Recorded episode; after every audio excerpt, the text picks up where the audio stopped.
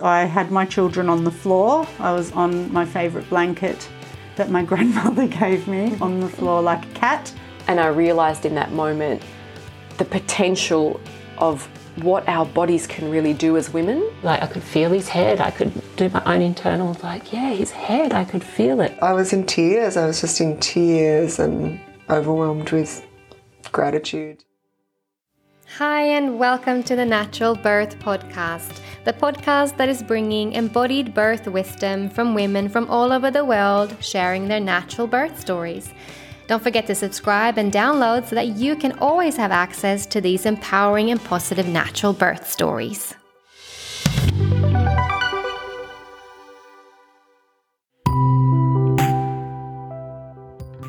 Hi, my name is Anna, also known as the Spiritual Midwife, and I am the Natural Birth podcast host. I'm a midwife and a childbirth educator, and I assist women in optimizing their chances of having an empowering and natural birth experience and a nourishing and healing postpartum.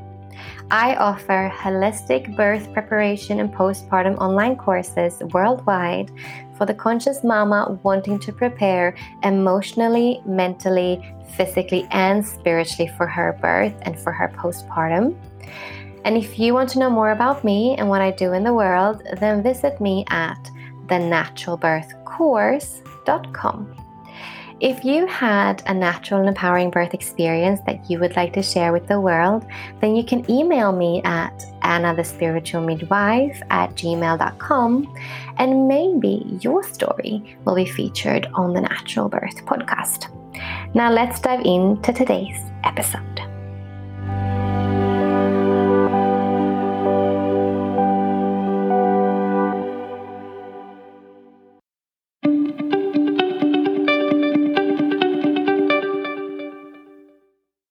Welcome to season seven of the Natural Birth podcast. It is so much fun to be back again after my long break.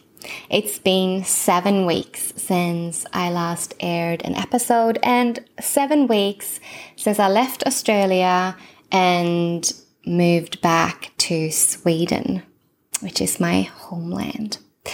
And let me tell you, it has been a turbulent few weeks of obviously jet lag in the beginning and then a bit of holidaying and then crash landing back into reality and now I'm in between trying to find a permanent home over here, starting up the business over here with the spiritual midwife and oh my goodness, let me tell you, I think I was a bit naive and thought it would go much quicker. Anyways, you live, you learn, and I'm finally back to work, which means as well back interviewing for the Natural Birth podcast and editing and doing all of these beautiful things um, as well in the background. I'm also back at coaching again, assisting women who want to prepare for a natural birth and a nourishing postpartum, who want to potentially go through releasing some fears before their birth, or maybe wanting to work through their birth trauma from a previous birth so that they can clear that and feel more ready for their second or third or just upcoming birth, I guess. Anyways, I love interviewing for this podcast and preparing these episodes for you all. I know a lot of you are finding great value in listening, and that just brings me so much joy. Don't think that your emails, comments, or likes goes unnoticed because I deeply, deeply appreciate all your love. Actually, it was my birthday last weekend. I turned 35 and if you'd like to give me a present, then I'd be so very, very grateful if you wanted to take a minute out of your time right now and like the Natural Birth podcast on iTunes and leave a comment. Because not only does it make me insanely happy reading your lovely comments, it also helps me reach more mamas around the world who could benefit from these stories and the birthing wisdom within them. Thank you so, so much. So let's dive in to today's episode. Today on the Natural Birth podcast, we have Monica. Monica is the organic naturopath, and she's a mum of one from Australia. She's also a nutritionist as well as a naturopath, and in this episode, we will hear her sharing her wealth of knowledge with us in helping us learning all the medicine nature has in store for us. We will dive in to learning about herbs and steams and mushrooms and tinctures for preconception and how to prepare your body vessel to carry a child, and about pregnancy remedies and how you can prepare for birth and for your postpartum with all the healing and nurturing herbs that are out there. It's really jammed packed episode. So do bring out paper and pen and be ready to listen to this one for a few times to really get all the gems that Monica has been popping out left, right, and center as we were speaking. If you're curious about Monica, find her at theorganicnaturopath.com. Hi, Monica, and welcome to the Natural Birth podcast. How are you today? I am really well, thank you. Thank you for having me. I'm From so different excited. sides yeah. of the world. exactly. Um, I'm all the way over in Sweden now, and uh, you're my first interview while being in Sweden. And uh, today we have a special bonus episode because today we are going to talk all about herbs and uh, natural remedies and potions uh, for both preconception, uh, pregnancy, and the postpartum. We're just going to flow with that and see how much we can cram in. Maybe we'll have to get you back one day if we can't cram it all in today, because I know that you have a wealth of knowledge being the organic naturopath. So today's not a birth story. Today's all about the herbs you can use and the potions and tinctures you can use um, as a woman wanting to get pregnant or a pregnant mama or a postpartum mama. So, yay, I'm so excited that you wanted to come on. I wanted to have you on for a few months, and I'm so happy we finally got here to this place and could find a time for both of us to have a chat. yes, absolutely. I'm excited. And my favorite topic is herbal medicine because it's something that just fascinates me. Um, even after many years of research and knowledge, how these plants want to communicate with the cells in our body is something I'm always learning about.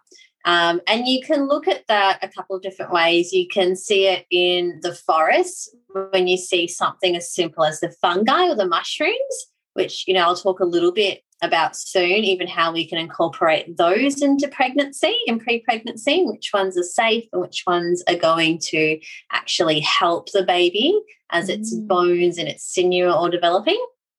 Um, so, even the fungi in the forest, even the littlest things in the rainforest have a purpose and a medicine. Wow. And then you can see the way that nature will communicate with us as well. When, for example, you get a cow that's that's eating a bush, that's eating a plant, and then over time, the plant doesn't want to cease existing. So it starts to make its leaves a little bit bitter. It starts to change its properties so that the cow doesn't enjoy eating it so much and the plant remains. And this is a really common scenario. Um, we've seen this in different farms all over the world. We've seen this even in vegetable crops, for example. And then different herbal medicine companies have also gotten really good at being able to isolate these constituents and find ways where we can keep the plant as whole and intact as possible so that communication is still taking place. So, the same way, you know, um, a plant can communicate with a cow, it also can communicate with human cells as well. And that is just fascinating that communication that's taking place between us and nature is amazing. And what a better time than when, you know, you're planning on springing a little seed baby as well. yeah. So, yeah, yeah, it's amazing. And herbal medicine, um, like you said before, it can be used in so many different stages. So it can be used in that preconception part where you know you're really wanting to not just increase your fertility and your chances of conceiving a baby but you want to really be in the healthiest place possible for that baby to thrive in the womb and that you're going to enjoy your pregnancy more as well Yes, so, you know, exactly. To really still some crying in the pillow, not knowing what's happening. but in general, you can kind of glide through it a bit more and experience more of the bliss of pregnancy where you just feel amazing. Mm. Um, and then of course you know the birth and postpartum as well so yeah um you know i was saying to you before it's really fascinating because there can be, I know in the West, a little bit of this conception of, oh, are herbs safe in pregnancy? Are they not? But when we look at the research, at least one in two women are using herbal medicine in pregnancy. Yeah. So it's actually very, very common. Mm. And it's common among all cultures of the world. So, you know, it, you can't isolate it to, you know, one culture or one type of peoples. It's also found that, you know, the more educated a woman is, the more she is likely to seek out herbal medicine.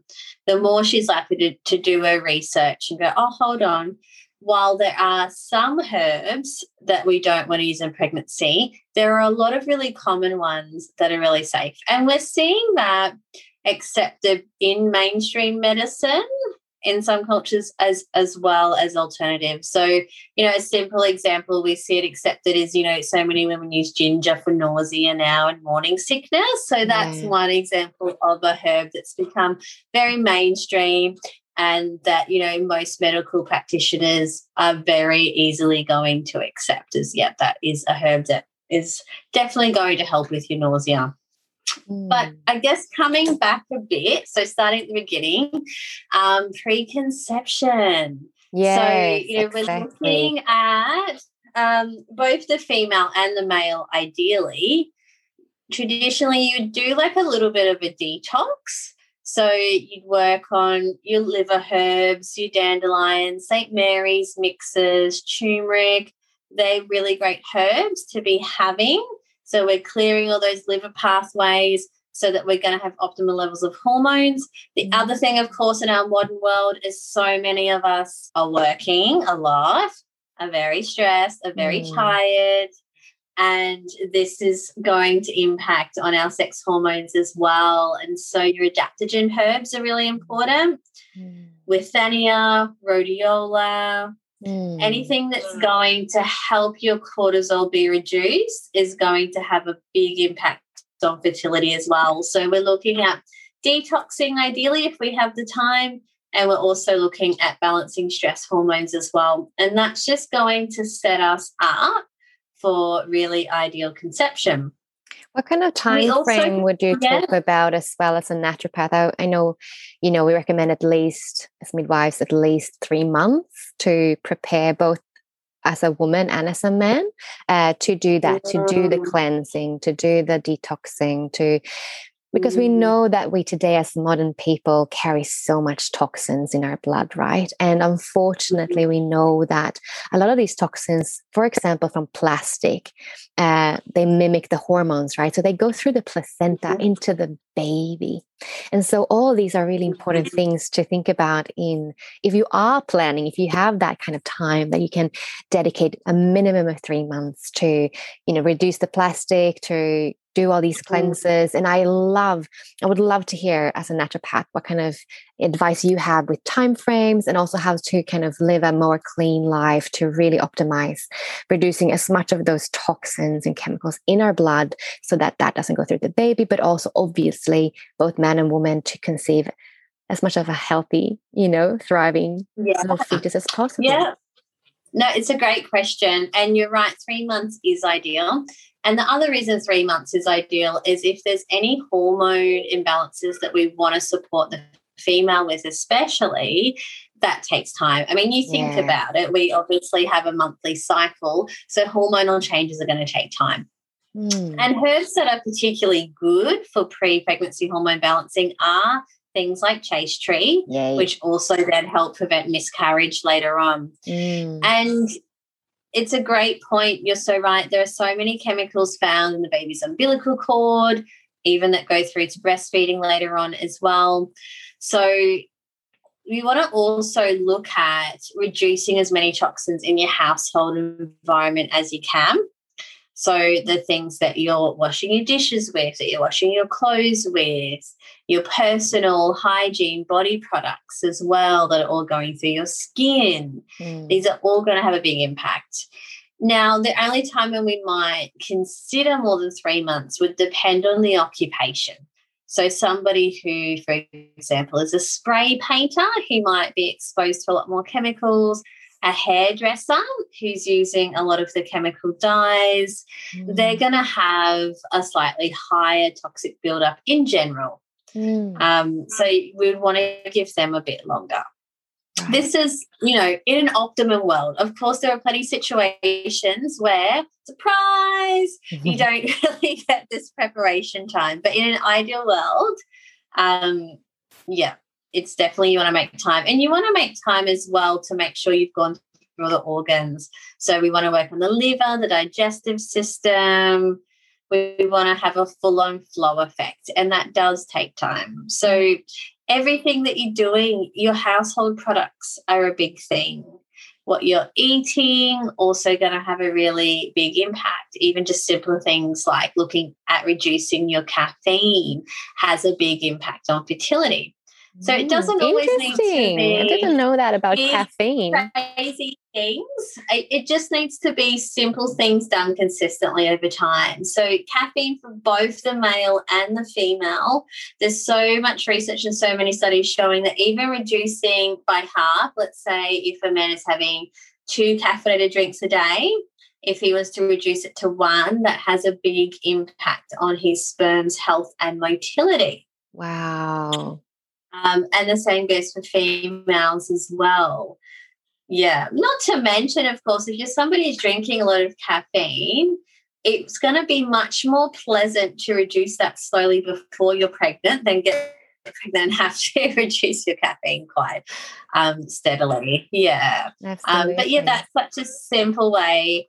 What you're doing every day, your daily habits. Mm. So, like I was saying, what you're washing your dishes with, what you're washing your clothes with, what you're brushing your teeth with, Mm. all of those habits over time. Um, it's not something we would associate with fertility. Is hey, what am I brushing my teeth with? And this is actually going to have some impact on how you know much easier it is for me to conceive and how my toxin load is going to be reduced during pregnancy. But it is all these simple daily things we're doing that have a big impact. Learning to meditate can be really valuable as well. Physically it's just a way of sitting with your body enough that the body can release stress hormones. So it's not mm. so much about the meditation experience itself doesn't have to be a, a necessarily very pleasant meditation but it's about the flow and effect it's going to have after that meditation of bringing that cortisol down and helping the body to release stress from the nervous system Yeah, because a lot Um, of people think that when you meditate, you fail if your mind is busy. But it's not about Yeah. that, is it? It's about just sitting quietly, watching that crazy mind chatting to you and Yeah. realize that you're not that mind and realize that those thoughts are actually not you. They're just going to go crazy in there, whether or not you want it or not.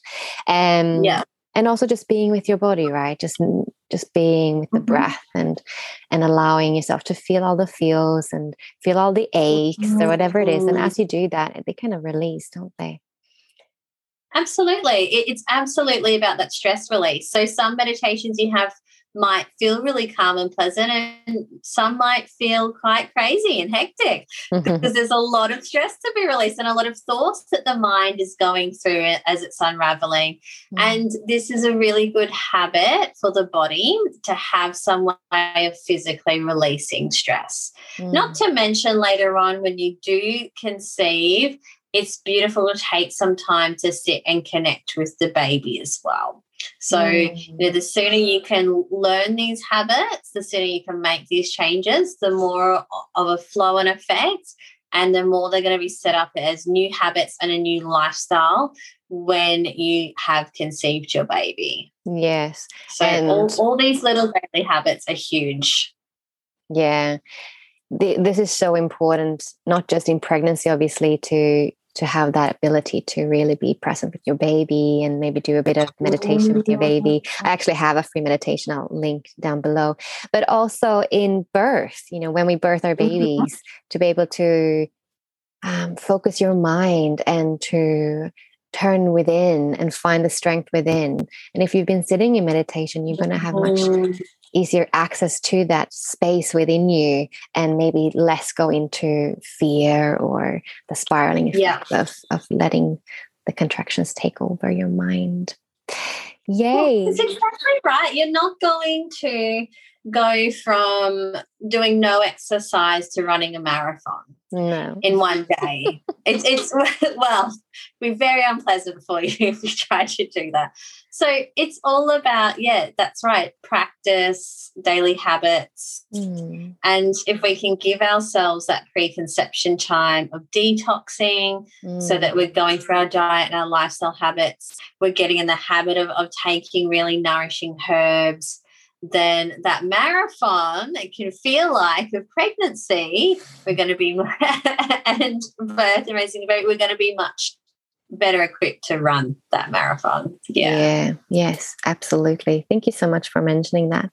So, um, to all the women listening now that wants to optimize um, their pre-pregnancy state, they want to be really fertile and juicy and have that optimal health in their womb and also in their body. They're nourished and ready to to carry a baby. Detox is number Mhm. one. You mentioned some herbs. Which were they? They were dandelion and Yeah, dandelion, turmeric, St. Mary's. Ideally, ones that you can taste. There's nice bitter herbs. They're also dandelion in particular. It's going to help clear out any excess estrogen. It's Oh. going to help bile release. So it's going to help toxins be released from the bowel as well. Mm, So it's fantastic preparation.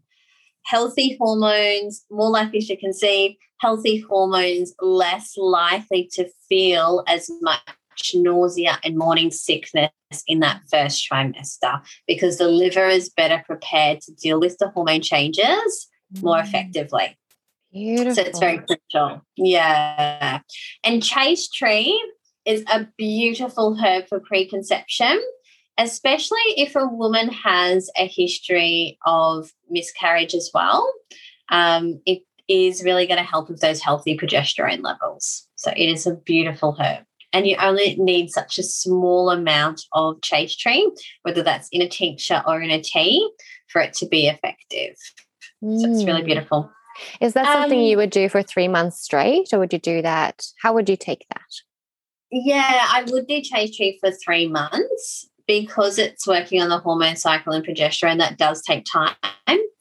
Um, it really depends. So, if a woman has also had um, some difficulty conceiving and we are thinking we need some extra hormone support, you could do chaste tree as a tincture or as a really strong tea.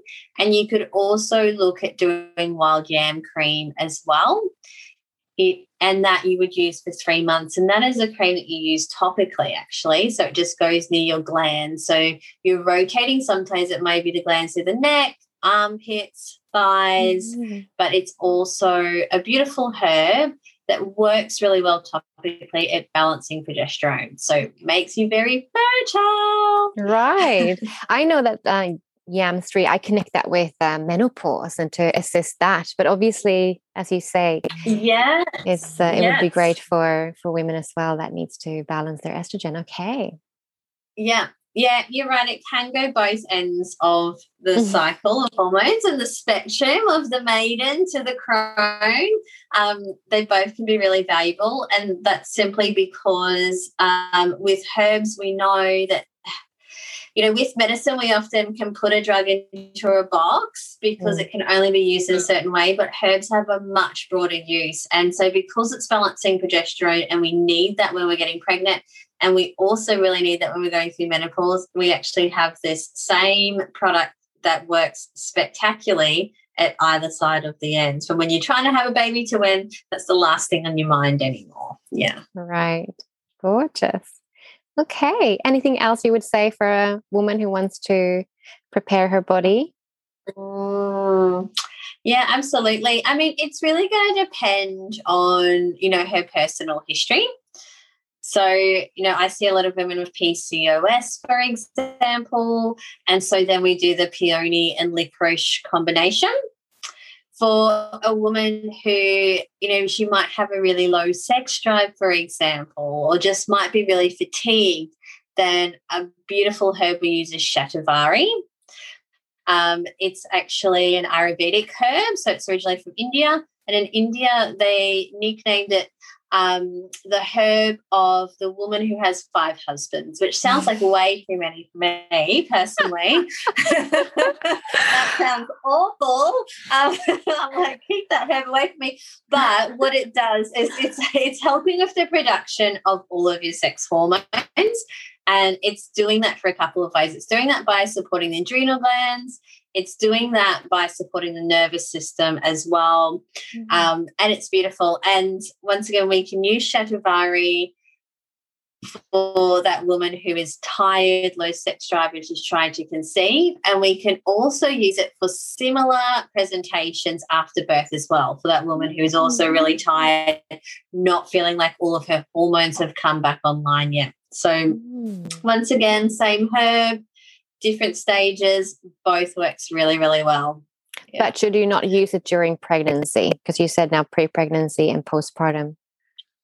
Yeah. So, herbs like chaste tree and shatavari, they can be taken in the first trimester, but they're not necessarily needed. So, usually, once you would find out that you've conceived, you would start to taper off the chaste tree and the shatavari. Mm. Um, and then, to be honest, that first trimester, we're really seeing how we feel. If we feel really well, then during that first trimester, we focus on food and rest. If, you know, I see a woman who is very nauseous, very unwell, then we're going to usually give a combination of ginger, some St. Mary's thistle. Once again, we're, we're getting that liver to detoxify excess hormones. Um, and this is going to be more common in a woman who hasn't done that preconception detoxification and care. But like I said, that um, preconception care, as ideal as it is, it doesn't always happen that way. Yes, so, of course. so then ginger and St. Mary's works really well. Um, and then it becomes more in the second trimester and the third trimester where herbal medicine care really starts to come on board. So by the second trimester, we're wanting to start to build and prepare because you know the baby is starting to grow. We've got the placenta online, so that's when we're looking at more of your nourishing herbs now. That's when we're getting in some nettle. That's mm. when we're starting mm. with the red raspberry leaf. That's mm. when we're also starting with echinacea. So we're really supporting the mum's immune system and the baby's developing mm. immune system as well. So it's really beautiful. Mm, beautiful. But when it comes to herbs in mushrooms, though, in the mushroom form, this is a bit different. So, in traditional Chinese medicine, there is talk and there's studies of what they would call reishi babies, which is just the sweetest term. I just love the term reishi babies. Um, and, you know, it's something that they've practiced for so long. And reishi is such a safe herb. Um, pre pregnancy and throughout all the trimesters. Okay. So, reishi we use to support immunity. Reishi we use also to help us be really calm and focused. So, it's fantastic for anybody who is feeling a bit anxious or feeling a bit overwhelmed. Hmm. And the thing with there's sometimes some herbs that we take short term and there's some that the longer we take them, the more benefit they have because they're toning the organs. So, red raspberry leaf that we're taking ideally from the start of the second trimester onwards is one example the longer we take it the more we're toning the uterus mm. so it's it's not something we really want to take short term a lot of women leave that red raspberry leaf tea or extract to right before the birth. And Yeah. that's still going to have some benefit, but what it tends to have more of a benefit than if they haven't been taking it for a long time is helping with um, postpartum uterus coming back to its normal Mm. size. But if you were taking it right from the second trimester, you get more of the benefit of toning that uterus and really strengthening it ready for pushing. Yeah. Mm, yeah, getting Um, and strong ratio uterus. is the same. Yeah. Ratio we want to take over a long period of time because then we're helping the mother's immune system, which we know can change a lot during pregnancy. It can Mm. switch from what we call a TH1 to a TH2. So why some women will say, Oh, my allergies have come back, or the opposite, I don't have as many allergies while I'm pregnant. Um, so there is that change in immunity as well. And that's why reishi can be really beautiful to take throughout all of pregnancy. And also and pre-pregnancy, you said?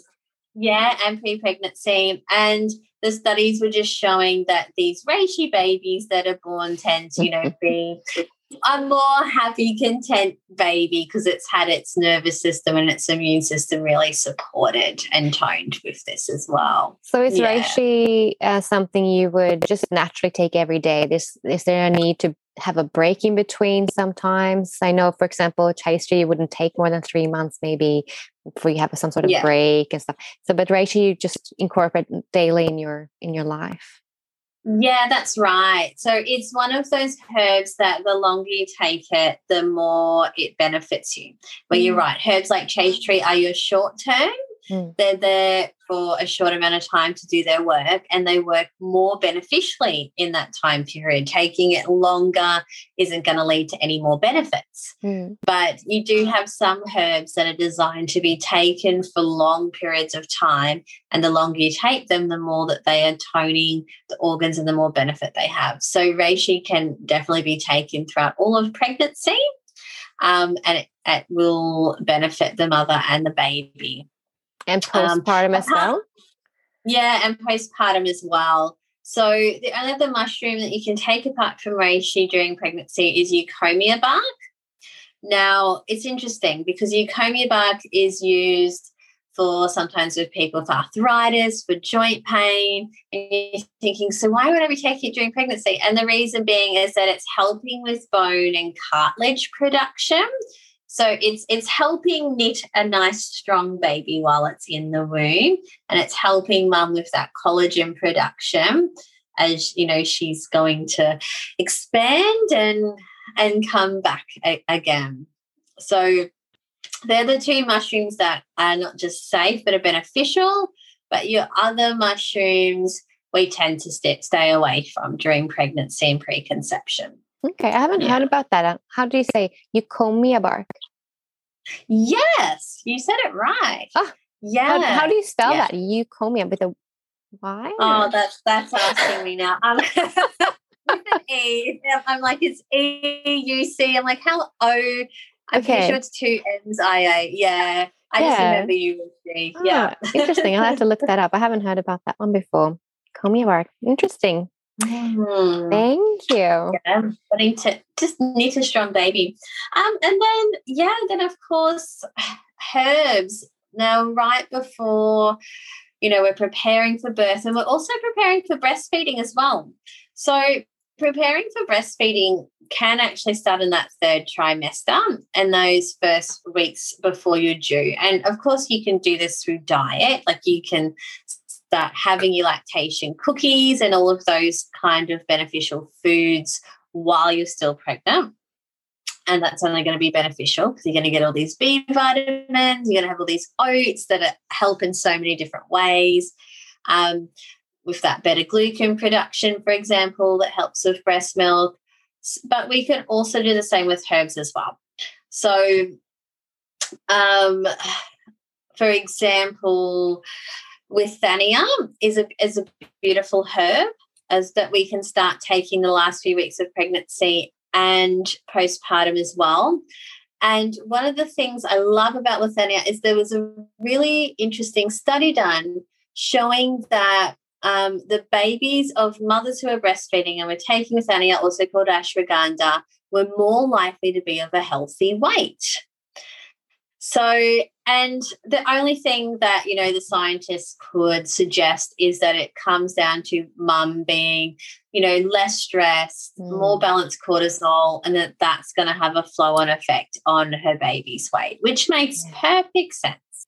Yeah. Yeah, it makes sense also as we know that stress or a stressful event causes you to maybe the milk to come in late or to come in less. Yeah. Yep. So that definitely Yeah.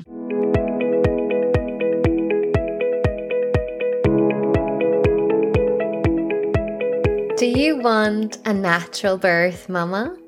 Then a natural birth course might be for you. Do you see birth as a rite of passage and an important and transformational event that you'd like to feel fully empowered in meeting? Are you, like many other women, realizing that it is time to take back your power as a birthing woman in the birth space and birth your baby your way? Would you like to feel calm and confident as you birth your baby with all the tools you need in order to meet the labor sensations naturally and be ready, body, mind, and soul? Do you deeply down know that your body was made to birth your baby and that you have all the inherent power and inner wisdom to do so? Are you looking for holistic midwifery wisdom and guidance to assist you and give you all the evidence based information you need in order to feel fully sovereign in your decision making around your pregnancy and upcoming birth? Then the Natural Birth Course is for you. Find out more at thenaturalbirthcourse.com.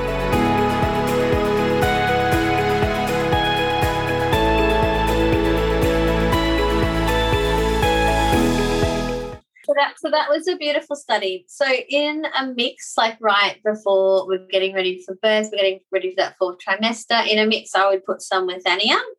So that's I ashwagandha, keep- the same thing. Yeah, ashwagandha withania. Yeah.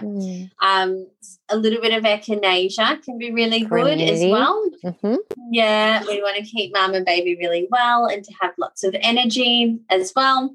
Yeah. And sometimes cranberry can be good as well. you know, Okay. if which we're looking at really keeping the bacteria ideal. The other thing, so I just um, thought to mention as well that I, I had forgotten is I have been helping a lot of women who test positive for strep B. Um, so I, I don't know how it works overseas as well, but in Australia, as you know, um, they do a vaginal swab and they test mothers for strep B. And if they test positive, then they usually suggest antibiotics, sometimes even intravenous antibiotics. So where you have to get hooked up to a drip and giving antibiotics during labor, which Yeah. on so many levels is, you know, uncomfortable and it's going to really impede on your birth situation, not to mention that it's not an ideal time to be taking antibiotics um, either. Mm. So, yeah, I, and I found this actually so far, all the women I've treated have responded really well to really simple herbs. So we I make them a mix, and the mix would have St. Mary's. Once again, we're, getting the liver primed, a bit of ginger, a bit of echinacea, astragalus hmm as well. We're using that short term. And sometimes, even depending on the stage of pregnancy, a little bit of fenugreek. And this Mm. has worked really well. They take their tincture twice a day. They'd also do probiotics, which they're also taking twice a day and also using internally. And I've had quite a few women then retest after two weeks, sometimes 10 days. It depends on how much time they've got Yeah. um, and come back with a negative result. So that's been really great as well because then they've been able to avoid antibiotics. So there are times when we're not just taking herbs during pregnancy to support us in you know the pregnancy and helping the baby grow really well but we can often treat things as well when they come up and so Mm. um, i'm definitely not wanting to guilt any mother out there if you know she's tested positive for strep b and she needed antibiotics or whatnot but I just want to let people know there are options. Yeah, great. And they are easy options. In this Mm. case, really simple herbs. And they're effective and they're affordable. I'm not recommending someone's Mm. taking like 10 different supplements. Um, it's always about how can we get where we need to go in the shortest course possible. So yeah. strep B is, is something that can be treated really well during pregnancy with herbal medicine. Oh, this is great is information. And yeah, because that's so different. I mean, in only in Australia you have different treatments for group B strep if you're in New South Wales or if you're in mm-hmm. Queensland, right? So in Queensland they don't swab. Mm-hmm. They just say if you seem to have an infection during your labor and birth, you know, then they treat you for that. But if you are asymptomatic, they don't. So they don't check regularly like they do in New South Wales. And obviously around the world, it's just different treatments wherever you are. So it's great for mamas to know that there is, you know, a simple way to to potentially treat that and not have to go through that uh, choosing of whether or not to use antibiotics. Yeah, look, I just feel like you know, there's so many things that can come up during pregnancy. Pregnancy can be quite a wild ride sometimes. Um, and there's so many different testings and whatnot. You know, there's gestational diabetes that can come up. There's, you know, high blood pressure. And knowing that there are some safe herbs that people can take while they're pregnant that are going to support their outcomes in these situations is really empowering. So, in a gestational diabetes, for example, and of course, I'm not saying you shouldn't get medical help that's appropriate. This is just about supporting what you're already doing to help you with better outcomes. So, you can actually take um, small amounts of gymnema if you've got gestational diabetes as well. Obviously, under the supervision of a naturopath or a herbalist, Mm. but you're much less likely to have that gestational diabetes extend or you know or worsen as well so that's a really big one Beautiful. And yeah and with you know high blood pressure as well there's also herbs that can support that. Even as simple as a tincture small amount of chamomile is really really safe. I mean Mm. chamomile is uh, you know we can give to babies to, to you know newborn babies can have the smallest amounts of chamomile. So once again it's a really safe herb does have quite an effective effect. So it's it's just knowing that you've got options Mm. and that they are affordable and and effective as well so it, it's really empowering It's beautiful. Love that.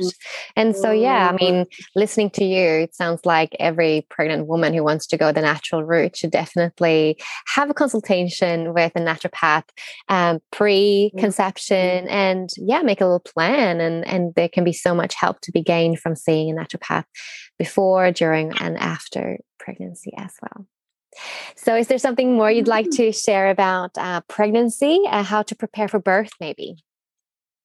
Oh, yes. That's a really good one. And there's so much you can do. I think a lot of women I speak to get a bit overwhelmed. And of course, it has to be with whatever you're comfortable with and you know what you would like to try. Hmm. And that can that can change the more babies you have as well. So, so you know, I actually find steaming with herbs um, in a way that's really safe. So obviously, you know, we don't want anything too hot um, down there. But if we're steaming in a way that is really safe, this is actually something I've found with so many clients gives them really good results because, you know, we're going straight to the area. yeah. So, yeah, so we're going to start. So, literally, we're using dried herbs for this. This is we're not using tinctures, and we're going to put them in warm water and steep them. And you're going to be sitting over them for about 15 minutes.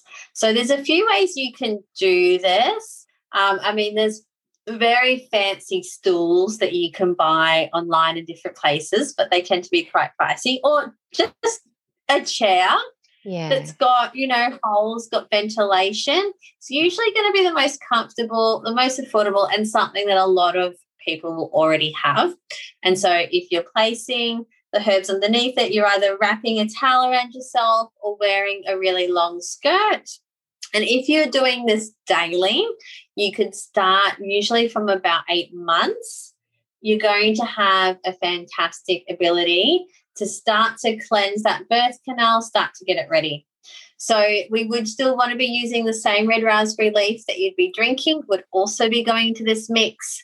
Um, a little bit of red clover can also be really helpful. We're starting to prepare the skin. A little bit of the herb horsetail because it's going to help with silica. We're wanting lots of collagen in this area. Is going to be really beautiful. Lemon balm also really beautiful a bit of rose petals, even. There's so many different herbs that we can use in this situation, but that particular blend works really, really well. Yeah. And Um, you would say it would be safe to use this from eight months every day, or how would you recommend to do this? Yeah, I would do it every day from eight months, is usually my recommendation. I mean, if women are scared, you're just thinking it's literally like putting tea near the area, really. Mm. It's just a bit of steam, but that steam is coming up and getting into those tissues. So it, it can make a very big difference as a practice Mm. Um, leading up. and Um, it can be really relaxing as well just helping it almost almost can help you meditate you can meditate for those 15 minutes feeling that warmth allowing your muscles Mhm. to relax for you to open and visualize your dream birth you can really create a ritual with it Yes, that's that's beautiful. Absolutely. Yeah. There are meditations you can get just for steaming, but it would be a fantastic time to be focusing on, you know, your hypnobirthing, your visualization, your connection, your Mm. intentions, you know, your connection of how you want your birth to go. yeah Um, with it. Yeah. Yeah. Absolutely. It's beautiful. And it, it doesn't matter what time of day you do it. You know, you can do it in the mm. morning or night. Obviously, it's going to have the same effect. It's more about finding that way in your routine that you can make it a really good habit. And we're toning these tissues. So if you've been doing this beautiful preconception work, you've been taking these herbs throughout pregnancy that are working on your immune system, that are helping grow your baby, that are preparing the uterus from the inside out. We're also then doing this practice that's really going to tone the tissues Mm. using these plants as medicine, and they have a really good result. So, I actually really strongly recommend it. I've found, yeah, from clients and even from friends and family who've done this and who haven't done this, they have found it's given them a lot of benefits. So, we all, we want to be topical as well as systemic. yeah Um, And would you would you also maybe potentially do this preconception just to also um, just have a healthy vaginal flora or to maybe yeah. just focusing more of your loving attention to this area in your body? Yeah, you absolutely can, especially for women who say have different discharge or find they've got a lot of brown blood in their period. So we're seeing a lot of old blood, a lot of stagnation. Um, it's almost preconception. Some women even use what yoni pearls they're called. So what they are is little, very little, very little bags of dried herbs that have got a string on it and you actually leave them in for 24 to 48 hours and go to the toilet with them go everything as usual like i said they're really quite small but they have drawing herbs that mm-hmm. help bring out old mucus old cells mm. and they're really powerful so you'd only use one and then not use another one again for seven days mm. but that is a preconception. So you can Google that yoni pearls. You can try and make your own as well, um, but they're available in most countries. Um, will be able to get yoni pearls, and then there's specific herbs that yeah are drawing and and doing those beautiful actions. So, um, yeah, yeah. and if Um, you would do a yoni steam preconception, what kind of herbs would you put to to balance maybe yeah balance your hormones or yeah how would you nurture your Yeah, yeah, that I'd be looking at more drawing herbs. So more like yarrow, more elderflower, Um, those those herbs that are really going to draw anything out of the tissues. Um, yeah, anything with yarrow is going to be fantastic. Elderflower. Um, you can also put in some hormone balancing herbs as well, like a little bit of motherwort can be beautiful. It's relaxing. Mm. Mm, yeah, but yeah, my focus would just be slightly different then. Um, yeah, we're almost wanting that that cleansing of the womb, so to speak, Yeah. as well before it goes to you know implantation. Mm. And is there any time specifically in the month you would do a yoni steam pre-pregnancy? Um, I, I really think it's important to focus on with steaming. It works best when done consistently. It's like meditation. So that small daily habit. Now, some people say, you know, some people say with Chaste Tree, I'll only take it for, you know, two weeks of the month or whatnot. However, it becomes it becomes confusing, I find, for most of my clients who are really busy and they want to keep things really simplified. And the benefit of only doing it some part of the month or doing it consistently, it seems to give much more benefit to do it consistently. So you could make it a habit.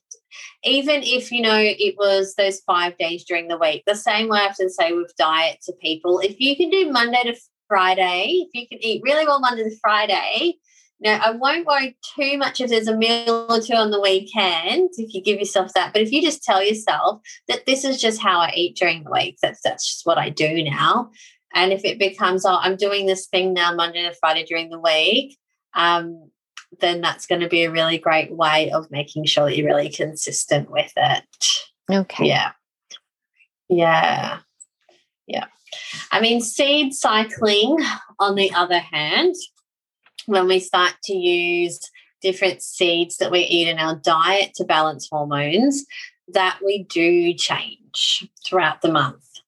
So I don't know, yeah, if you haven't heard of seed cycling before, I really recommend anyone who's watching this, you, you can literally just Google it. You'll also get beautiful images come up and you can save one of those to your phone. It is such a simple way of using food as herbal medicine to Oh. support healthy hormones. Okay. Ah. And so what it looks like is you've got four different seeds. So there's flax seeds, sesame, pumpkin seeds, and sunflower seeds. And so usually I say to people, just go and buy all four seeds and put them in four different jars. and so day one, being day one of your period, is week is going to be week one. And so for that week, only you're going to have one tablespoon of one of the seeds. And then week two, you're swapping to one tablespoon of the other seeds, and so forth. So with the seeds, we're cycling, and that is a way of getting that natural flow and dance of balance of when we want estrogen higher, progesterone lower, and then vice versa, etc. Just using seeds. And think about, you know, a seed as that little seed that later comes into, you know, the ovaries as well. And you start to get why there's so much nutrients from a seed, because that's where something grows from. And then from mm-hmm. your ovaries as well, where something grows from. So so a beautiful way of nature mimicking what's happening for us and showing how connected we really are to nature and mm. how nature really is there to help us grow and help us heal. Yeah, it's it always amazes me. Oh, it's so beautiful and just so true. It just rings so true, obviously. Um, beautiful. I love that. I, I will have to look up seed cycling. Okay, so um, anything else for birth that you want to share about? Yes. Yeah, absolutely. Um, so now this is the thing. A lot of women, of course, will see me when they're ready for baby to evacuate, and they're like, "Hold on, you've been in here long enough. You know, I'm enjoying this, but I think it's time you meet the world." Um, and of course, yes, we know babies do come when they're ready. However, um, when I see a woman as well who's been given, you know, like this baby needs to come out by this time and it's really not going to do this by itself, then there are certain herbs that we can use there. Now, I'm not a fan of using castor oil in that situation because I find that it's more likely to have the baby do its meconium too early is the biggest reason. So I really avoid castor oil. Evening primrose oil, on the other hand, is beautiful for softening the uterus, opening the uterus. So we can do evening primrose oil preparing for birth a couple of weeks before. You can get a liquid in some cases and put it on top of your food. You can also do evening primrose oil internally, and it is so safe, it is so gentle, it is such a beautiful way of helping that cervix start to relax and helping the uterus start to relax as well. So, that's going to be one gentle way that's really safe of getting baby to to be able to drop down a bit further and get that cervix to open during birth now. This is a really fun time. Um, and this is a time when you definitely want to be tuning in to, you know, what feels right for you as well. Um, what can be really good is to have some what I call medicine milks made up in the fridge. So you'd get a litre of any kind of milk. Um, you know, it could be a cow's milk, that's what you drink. It could be almond milk. And you get some dried lavender and you're going to steep it almost like you're making a chai. So mm. we'd put in a good teaspoon of lavender.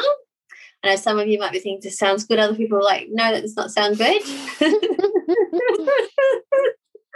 Um, and I, I, like making nice lavender milk. The other thing I do is a good teaspoon of fennel. So we do a good teaspoon of lavender, a good teaspoon of fennel. It becomes quite potent. So what we're doing is the lavender is going to help all the muscles be able to contract and be really calm. The fennel is, is preparing the breast milk, but it's also helping with the digestive system and that smooth muscle that's going mm. forward as well. And then we put in a teaspoon of turmeric as well because we're wanting to really keep um, everything flowing. We're wanting to keep pain as minimal as we can as well. And you can sweeten this. It's something that you could start drinking, oh, like rough it's hard to know, a week before your due date, and that you mm. can drink during labor as well. So, medicine milks I love them. I love using them for a range of different things. They're great for when women, you know, get painful periods, for example. For example, we have different medicine milks in the fridge, but they're also really amazing coming up to birth and also really amazing during birth. Mm. Then, of course, during birth, anything with calcium and magnesium is going to be really beneficial as well while all these muscles are contracting. So that's part of why these medicine milks are really effective if we're using a milk that's either high in calcium, fortified with calcium. That's going to be really beneficial to us as well with all that muscle contracting. Mm. Yeah. But of course, do what feels right for you. Some women are going to be very, very open to drinking during labor and be like, yes, I'm happy to drink this milk. Other people like, nope, that's going to make me feel quite ill right now. So it's definitely going to be whatever intuitively feels right to you. But it is a beautiful, beautiful drink to have that's going to work really beautifully on getting those muscles to do what they know how to do. Would you um, drink this cold or warm, or is it just up to you? What do you feel like? Look, I mean, it's definitely going to be up to you, but ideally warm. So not hot, no. but like room temperature warm is going to be more ideal than, say, having it cold, where, you know, it's more work for the digestive system. Having it hot is not, not going to be practical um, most of the time, but warm is going to be more soothing. It's going to be absorbed more readily as well. Mm. Beautiful. And then, yeah, save the magnesium for topical magnesium oils, creams, sprays. Mm. Um, but yeah, think calcium, magnesium, think muscle contraction, and any herb that's safe, like the lavender, the fennel, the turmeric, where we're starting to support that muscle contraction as well. Beautiful, lovely tip, and very nurturing. Yes, yes. Beautiful. Beautiful. Do you have anything else for birth, or should we pop into the postpartum? Let's let's go postpartum. Yeah, yeah. So, what do you have in store for us here? Yeah. Um, well, like we mentioned before, I love giving every new mother postpartum ashwagandha or withania because there is these beautiful studies suggesting that it supports baby's healthy weight range and that just sounds like an amazing thing that can be done by one simple herb. But it's also going to help replenish mum. We use withania with people who've got low iron or anemia because it's nourishing to the red blood cells. So, mm. you know, an ideal time to be taking this herb. Mm. A lot of women also do really well with some shatavari as well postpartum. Not because we're wanting to rush into doing anything, but because, as we know, there is going to be this drop in hormones. Mm. And shatavari helps with the production of sex hormones mm. Which um, you know are really important for mood and energy in general. So those two together do work really well. And then we're starting to get into personalized herbs that help with breast milk production and going to help mum recover as well. Mm. And this is very individual because we mm. know that um, low iron and low blood sugar, for example, do and stress can all impact on breast milk. So, you know, when I'm making a tincture for a mother postpartum, I'm considering everything that's happening for her and how how her mm. birth has flowed as well. But in general, once again, you can't go wrong with fennel. You can't go wrong with a little bit of blessed thistle. Even St. Mary's, once again, because it is one of those herbs that can be taken long term and it does help with breast milk production. It is going to help that liver as it's building through, you know, navigating the hormone changes. If there's been a lot of medications used during labor as well, then St. Mary's is going to be really effective in helping those come out of the mother's system more effectively. Mm. Um, but we're also wanting to rebuild and re-nourish as well. So um, even rehmannia can be a really beautiful herb for a mother who just feels really flat, who's lost a lot of blood. Rehmannia, um, a little bit of um, another herb called Codonopsis as well. If a mother's lost a lot of blood, it helps re-nourish the blood as well. Mm. Um, so, yeah, just about giving mum and baby as much support as we can. Sometimes postpartum as well, a mum might see me and she's having a lot of trouble sleeping, even when the baby goes to sleep. Yeah. And she, you know, she's worried that she doesn't want to sleep too deeply then either because she wants to be able to hear her baby, which is all absolutely understandable in how nature has designed us. But then the herb Zizyphus is safe during breastfeeding. It will help you just relax gently for sleep, but you will still be able to hear your baby if you need to. So that is um, one herb that can be indicated sometimes as well. Zizyphus. Yeah. Zizyphus. Yeah. Yeah. Yeah, yeah. Uh, it's um that one is a Chinese herb originally. Yeah, mm. yeah. Very beautiful. Yeah, I do know a lot of mamas who who can struggle with the sleeping. Um, first, it can be that mm. high that you have after birth if you had a natural birth, and and mm. all the mm. hormones are just going crazy and you're so in love with your newborn baby and you just can't sleep that 1st mm-hmm. night or or if after having a baby. And then you kind of become overtired. I know some mamas who become that overtired and just can't really fully let go, fully fall asleep. And that's this could definitely be a mm-hmm. good a good thing for them. Yeah, it's really beautiful. It's really gentle. So you you can have Zizyphus as a tincture, or because it's traditionally a Chinese medicine herb.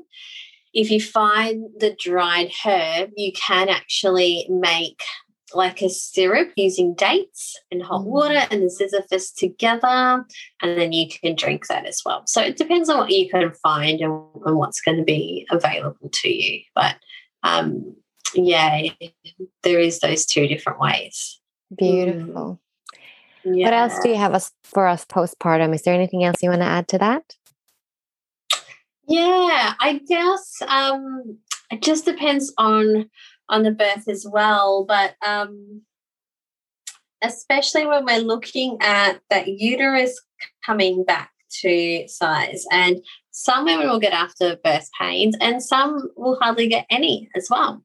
Um, so, continuing your red raspberry leaf after birth is really valuable for a lot of women. So mm. we, like we were saying before, because we're so used to drugs which have a very one way action, you only take this specific period of time, it's harder for us to imagine that herbs can be taken in many different ways. So a lot of women I meet, they'll take the red raspberry leaf going, this is just preparing me for birth. And then they stop. And it's like, actually, it has prepared your uterus, but it's also fantastic to take for that week afterwards as the uterus has then still got work to do in getting itself to come back to size. And red raspberry leaf really does support that. It helps that happen quicker. It helps that happen less painful as well. So that's really mm. important. It's interesting you say that with pain because it usually is that um, the more babies you have the more afterbirth pains you experience and so it might get worse and worse uh, the more babies you have um, so raspberry leaf tea you say is good. Is there anything else that can be a natural kind of painkiller in case you do have, you know, this is your fifth baby or something and you do feel like this is woof, strong? Yeah. I mean, so the topic of pain in general is actually really good because I it just triggers my memory. I do have a lot of women who experience pain even during pregnancy, and they're like, "A lot can I take?" Mm. Um, and it is tricky.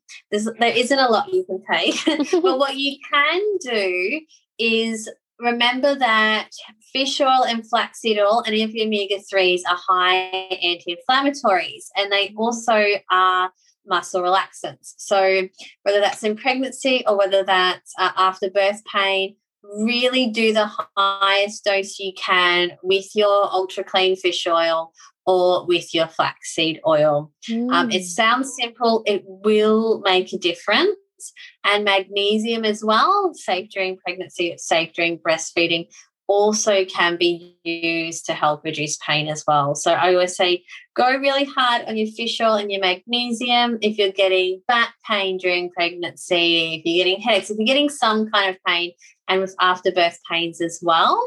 Um, yes, I can imagine the more babies you have, the more the uterus is like, oh, this is getting a lot of work for me to stretch and come back again. I've done this before. Um, so can hear it talking almost. So yeah, that yeah. does make sense. So lots of fish oil, lots of magnesium. If it was quite severe, you could do small doses of valerian as well, because that's fantastic as being a smooth muscle relaxant. But it is also quite calming as well, as we know we use it for sleep. So it just wouldn't be something that we would want for a long period of time while breastfeeding or we want a really high dose. It would absolutely be safe when you, you consider how many medications are still considered safe during breastfeeding and after birth. So I don't want to create fear for anybody. Mm. I just want to say that, um, yeah, it would just be something you'd have short term until the afterbirth pains. Had Could you use that during pregnancy as well? Valerian, oh, look, once again, only if you really needed it. Mm. And I would do it as a tea, not a tablet or a tincture. Um, and what you can do with valerian as a tea is actually make it into like a hot chocolate. Oh. That would be good because you're getting some magnesium as well. Yeah. Yeah. Yeah. yeah. Sounds yummy. Um, yeah, it definitely can be. It definitely can be. Yeah. Yeah. Um, yeah, and then postpartum, you you're safe to start using any of your mushrooms again as well. Mm. So you, you can, you know, if you want to do your lion's mane because you feel like your brain needs a bit of replenishment after pregnancy, then that can be a fantastic idea. I see a lot of breastfeeding mums using lion's mane because they're like, hold on, my brain really needs some support. And there's some beautiful research coming out showing that using lion's mane does help with that um, brain loss that can happen during pregnancy. If, you know, there's had to be a lot of nutrients past the baby and mum's brain has just had to miss out a little bit. So that is a real thing. Yes, very oh, 100%. totally. and breastfeeding brain continuously. So beautiful. Thank you so much. You've given us so much information, so much valuable information. Um, if you had a first time mama in front of you right now who's about to have her first baby, what advice and pearls of wisdoms would you give to her? Oh, to absolutely trust yourself and, and feel completely safe and to know you've got so many options and to feel really confident in them. Herbal medicine has been used by women for millennia Mm. and for good reason. And it's used by majority of the world's population at the moment during pregnancy. So it's something you can absolutely feel safe in doing and do what intuitively feels right to you. Mm. Mm. Oh, I love that. Thank you so much, Monica, the organic naturopath, for coming on and chatting with us and sharing such a wealth of knowledge. I know I will be listening to this uh, episode over and over again to remind myself of all this amazing information that you've given us. Thank you so much. It's been so much fun and such a great topic. And of course, just remember um, always do what's right for you as an individual as well. Yeah, thank And- you. And seek support. You know, there's so many amazing naturopaths. Um, probably close to where you live, wherever you are in the world, and and reach out Yeah. and book in with a consultation and and get your specialized, personalized um, plan. Thank you. Thank you, Monica.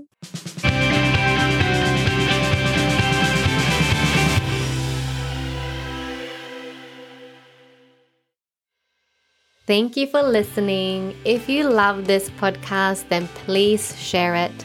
Grade it on iTunes and leave a comment.